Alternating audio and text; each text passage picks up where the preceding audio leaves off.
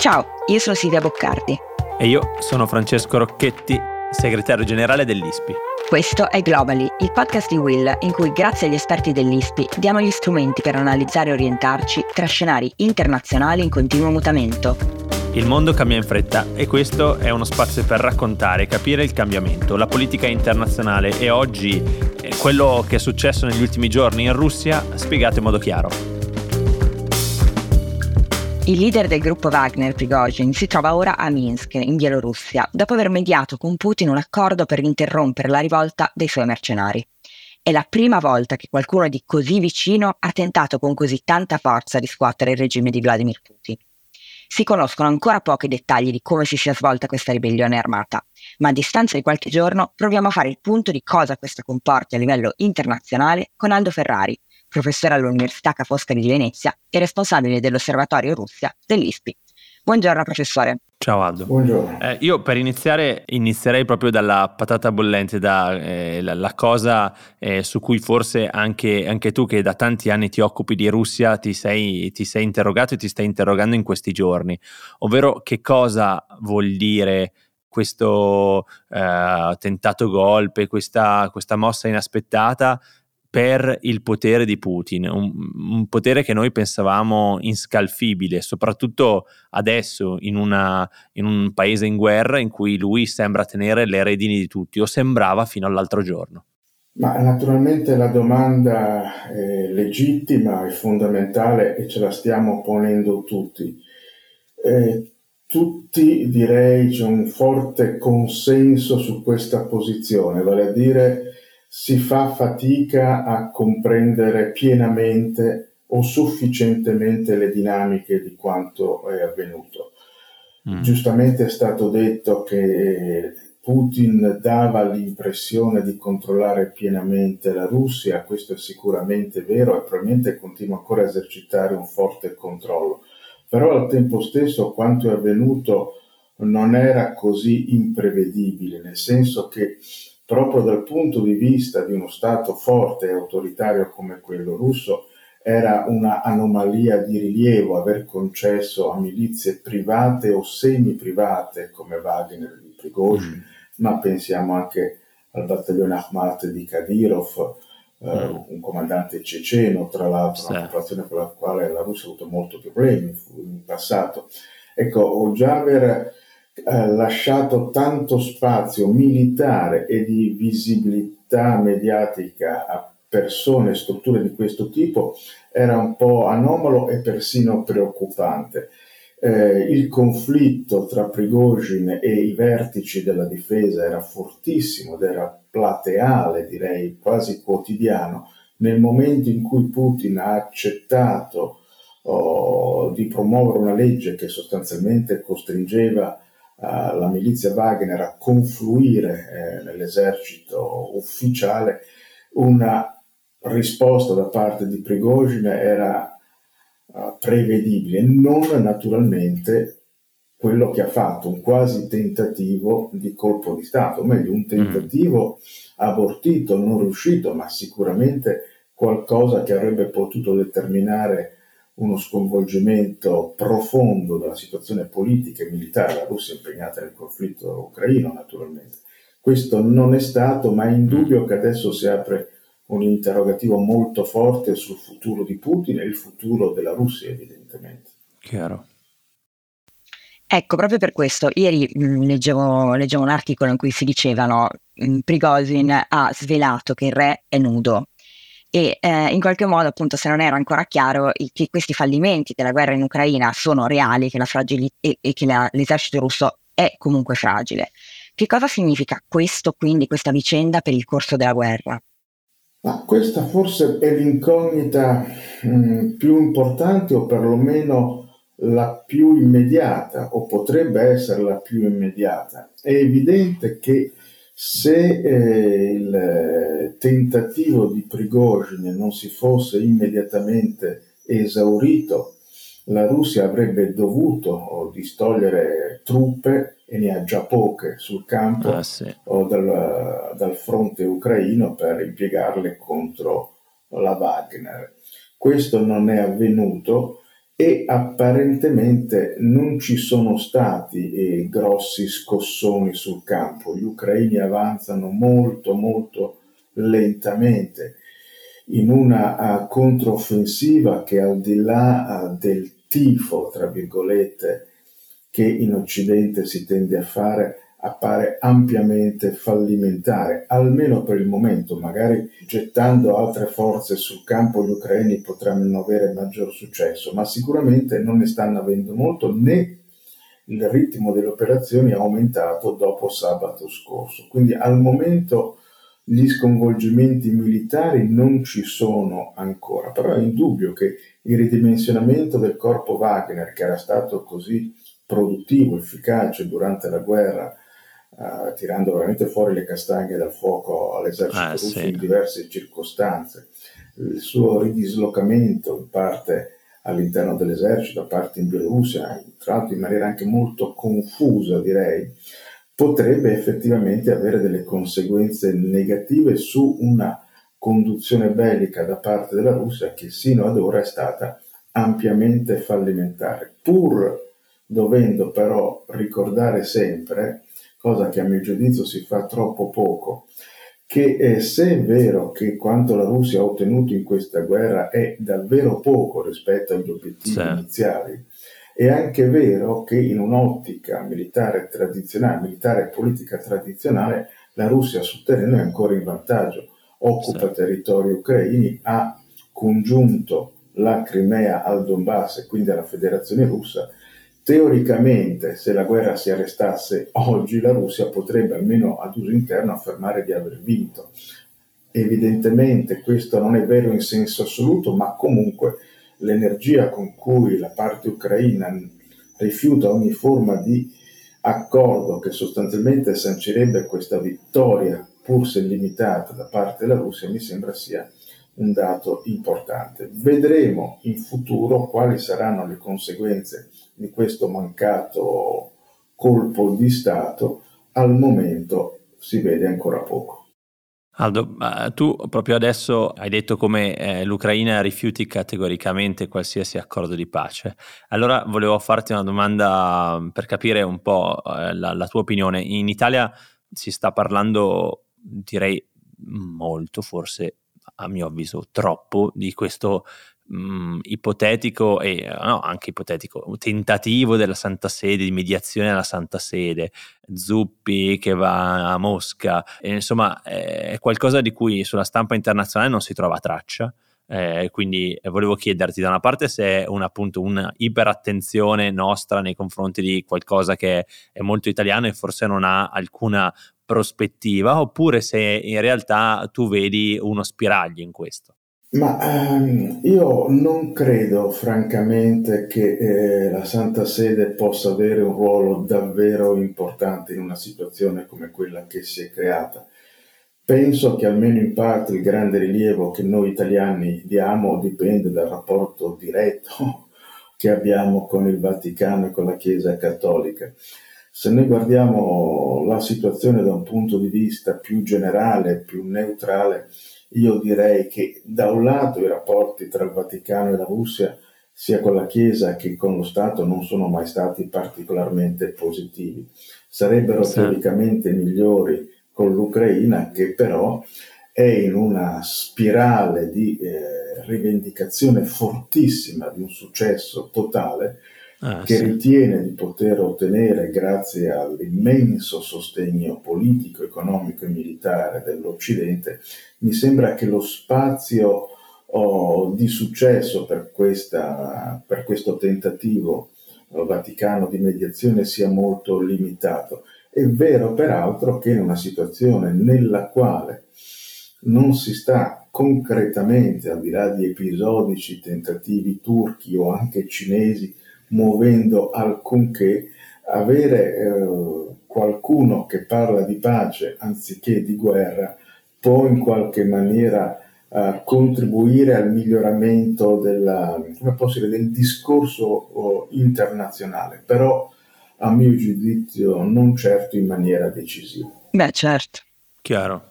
Ecco, l'altra domanda che volevo fare da qui, da questo armadio in Costa d'Avorio, era riguardo al fatto che la Wagner non è presente soltanto in Ucraina, ma anche moltissimo in Africa, in molti paesi, anche vicini a dove mi trovo adesso, cioè il Mali ad esempio.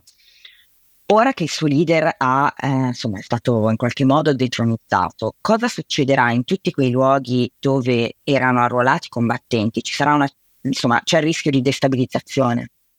Ma ci sono diverse considerazioni da fare. Tra l'altro mi pare che, sebbene non sia stato confermato, alcuni comandanti Wagner siano stati arrestati in alcuni paesi africani e in Siria, però sono notizie da verificare, l'ho lette un attimo prima di iniziare questo podcast.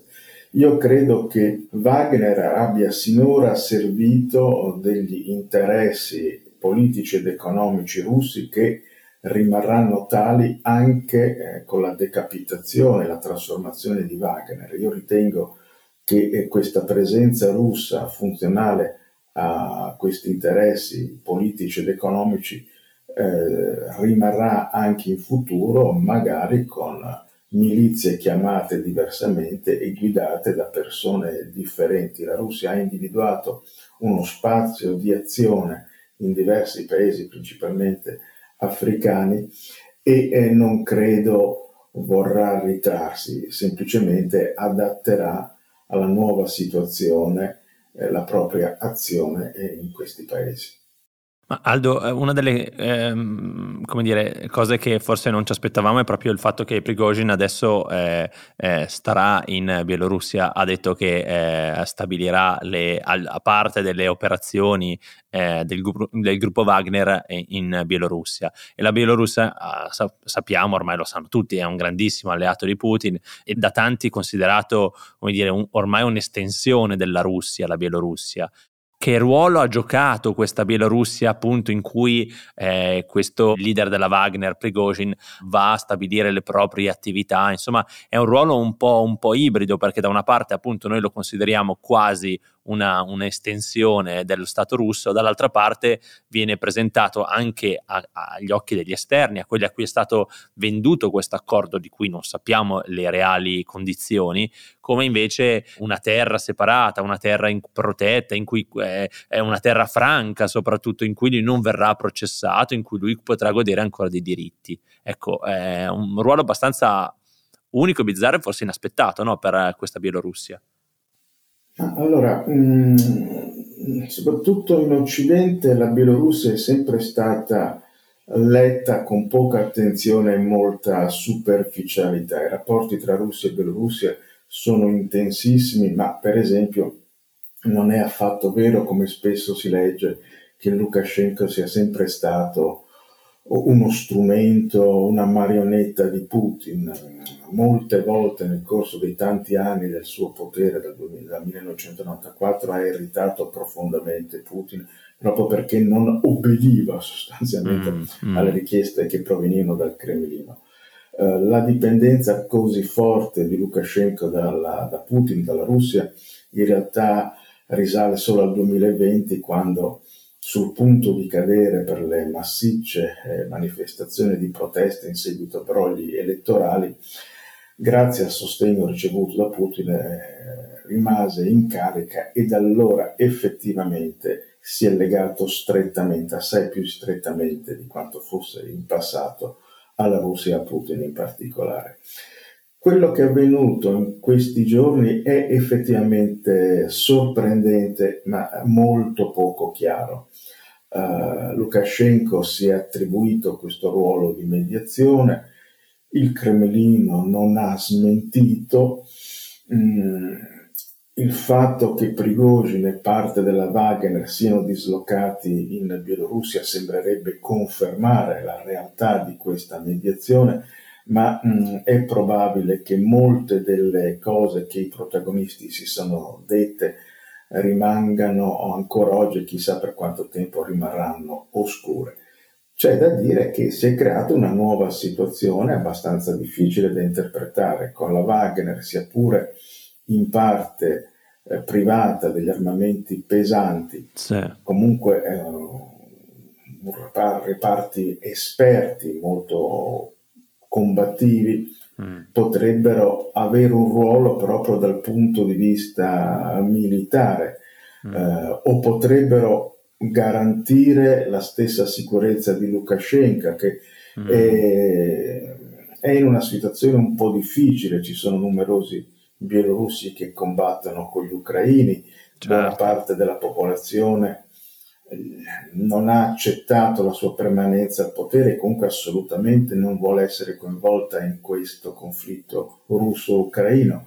La presenza dei musicanti, come vengono chiamati in Russia gli uomini della Wagner, in Bielorussia potrebbe essergli di grande aiuto. Difficilmente, la maggior parte degli analisti ne è convinta, Wagner potrà muovere guerra all'Ucraina partendo dalla Bielorussia. Potrebbe però compiere azioni di disturbo paragonabili per esempio a quelle che sono state compiute da parte ucraine, anche in questo caso con milizie ibride di volontari, tra virgolette, russi antiputiniani nelle regioni di confine, in particolare intorno a Bielgorod. Questo è possibile. Però siamo ancora in una fase di grande incertezza, si fatica a leggere la situazione con chiarezza. Credo che bisogna rassegnarsi al fatto che per capire quali saranno le conseguenze di ciò che è avvenuto, o forse che non è avvenuto sabato scorso, bisognerà attendere la situazione politica e militare sul campo nei prossimi giorni, le prossime settimane, nei prossimi mesi. Solo per chiudere, abbiamo vissuto una serie di eventi che non pensavamo possibili qualche settimana fa. Che cosa ci possiamo portare a casa? Se ci fosse una lezione, quale sarebbe? Che la Russia si trova in una situazione storica politica complicata. Molto spesso chi conosce la storia russa cita per definire quanto sta avvenendo l'epoca dei torbi dagli inizi del Seicento. La Russia, quando tutto era poco chiaro e bande armate si contendevano il potere e forze straniere invadevano il paese. La situazione naturalmente è diversa, sono passati quasi 4 secoli, ma la Russia è in una situazione estremamente delicata a livello interno e a livello internazionale. Non è chiaro cosa possa succedere. Io direi che forse l'aspetto più confortante di quello che è avvenuto sabato scorso e la prudenza con la quale l'Occidente si è mossa nei confronti della Russia. È vero. Nessuno ha bisogno, nessuno dovrebbe auspicare una destabilizzazione della Russia. L'Occidente ha deciso di puntare sulla sconfitta della Russia, ma una guerra civile, una lacerazione, una possibile disintegrazione della Russia è una prospettiva da incubo. Si spera, e non solo per la Russia evidentemente, si spera che quanto è avvenuto abbia in qualche maniera ridotto i rischi di destabilizzazione interna del paese e che sulla base di una leadership comunque unitaria, quella di Putin evidentemente, si possa provare nei prossimi mesi a impostare l'inizio di un'azione diplomatica più efficace e meno unilaterale di quella che sinora abbiamo messo in campo. Grazie Aldo, credo che tu ci abbia dato qualche chiave di lettura di una situazione che, come tu hai detto, è ancora troppo fresca, è in un paese al quale non ci arrivano tutte le notizie, tutti gli elementi per poter appunto analizzare con chiarezza quello che è successo.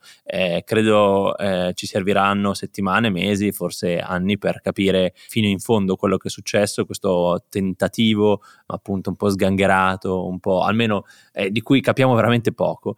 Tu ci hai dato qualche elemento e ci hai aiutato un po' ad allargare lo sguardo su quali sono state e quali possono essere le conseguenze di quello che è successo. Ti ringraziamo e sicuramente ti richiederemo di tornare magari tra qualche tempo perché, come sappiamo, nell'ultimo anno di Russia Ne abbiamo parlato tantissimo, abbiamo parlato molto poco però di quello che succede dentro la Russia, e quello che è successo la settimana scorsa ci ha dato anche la possibilità, ci ha aperto uno squarcio verso quello che noi abbiamo dato un po' per scontato, ovvero che tutto dentro la Russia fosse uguale a prima, che il potere fosse immutabile e solidissimo. Questo forse non lo è, però lo capiremo anche nei prossimi mesi. Quindi grazie ancora Aldo e Silvia, noi ci sentiamo la prossima settimana. Ah, tra una settimana. Grazie. Grazie.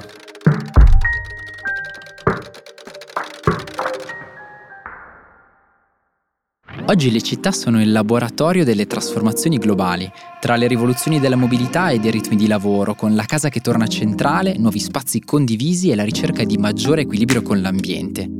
Io sono Paolo Bovio di Will. E io sono Andrea Colombo, fondatore di Tulu. Nel podcast Città andiamo alla scoperta delle città che cambiano lungo i tre assi su cui si sviluppano: spazio, tempo, bellezza. Ascolta Città su tutte le piattaforme.